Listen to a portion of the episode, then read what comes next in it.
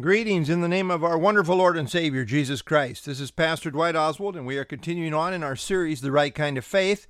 And this devotional is titled, The Way of the False Teacher.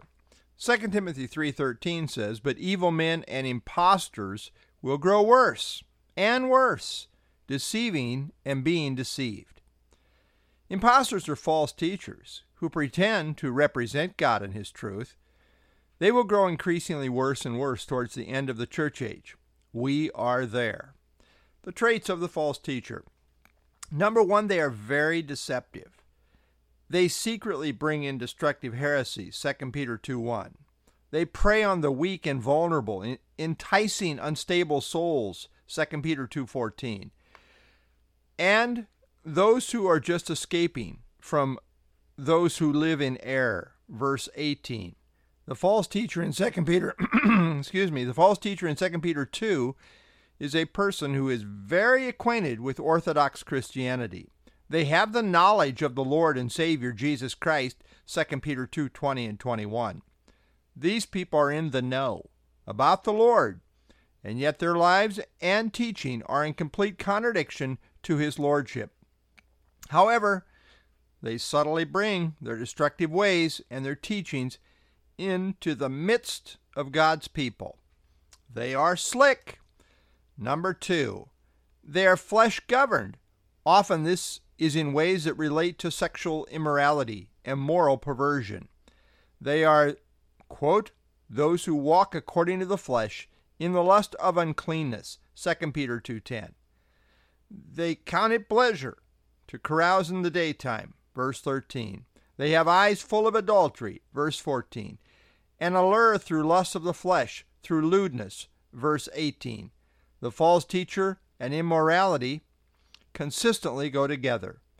It is amazing how people can claim to be Christian and embrace homosexuality or overlook fornication and adultery. Today, many liberal false teachers are accepting of open immorality, even advocating the ordaining of homosexuals, etc. Number three, they are full of arrogance and daring pride. They, quote, despise authority and are presumptuous and self-willed, 2 Peter 2.10.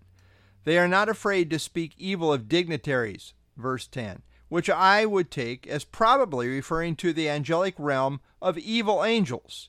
Compare the parallel passage of Jude 8 through 10. they speak evil of things they do not understand, 2 Peter 2:12. Many hypercharismatic types and spiritual warfare advocates would fit into this category. Number 4, they are covetous and greedy for illicit gain. By covetousness they will exploit you. 2 Peter 2:3. They have a heart trained in covetous practices. Verse 14. They follow the way of Balaam, who, quote, love the wages of unrighteousness. Verse 15. In short, they are in it for the money, for personal advantage and gain. Greed and self is what defines and motivates them. Number five, they are lordless antinomianism. Antinomians. They are lordless antinomians.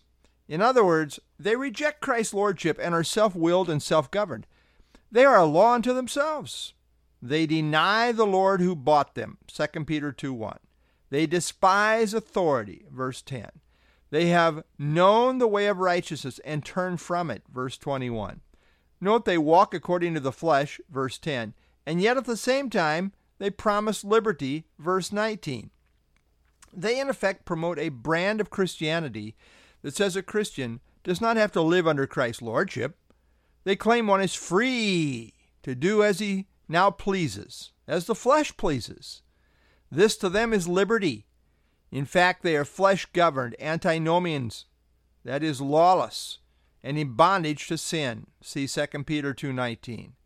They have known the facts of Christ as Lord and Savior, evidently quite intimately. Compare Hebrews 6 and Hebrews 10. And yet they have never really personally known Christ as Lord and Savior. They are those who end up saying, Lord, Lord, and Jesus will say, I never knew you. Matthew 7 21 through 23. It is possible to know the holy commandment, quote unquote, holy commandment of gospel truth quite well, intellectually, and to some degree experientially, compare Balaam, and yet not really know Christ in a life changing way. These people are like the sow that returns to the mire, proving they have never really had a change of nature. 2 Peter 2:22. They have never become partakers of the divine nature. 2 Peter 1 4. Their coming judgment is as certain as that which befell Sodom and Gomorrah. 2 Peter 2 6. Many who have tons of religion don't have one ounce of salvation. This is Pastor Dwight Oswald signing off for now.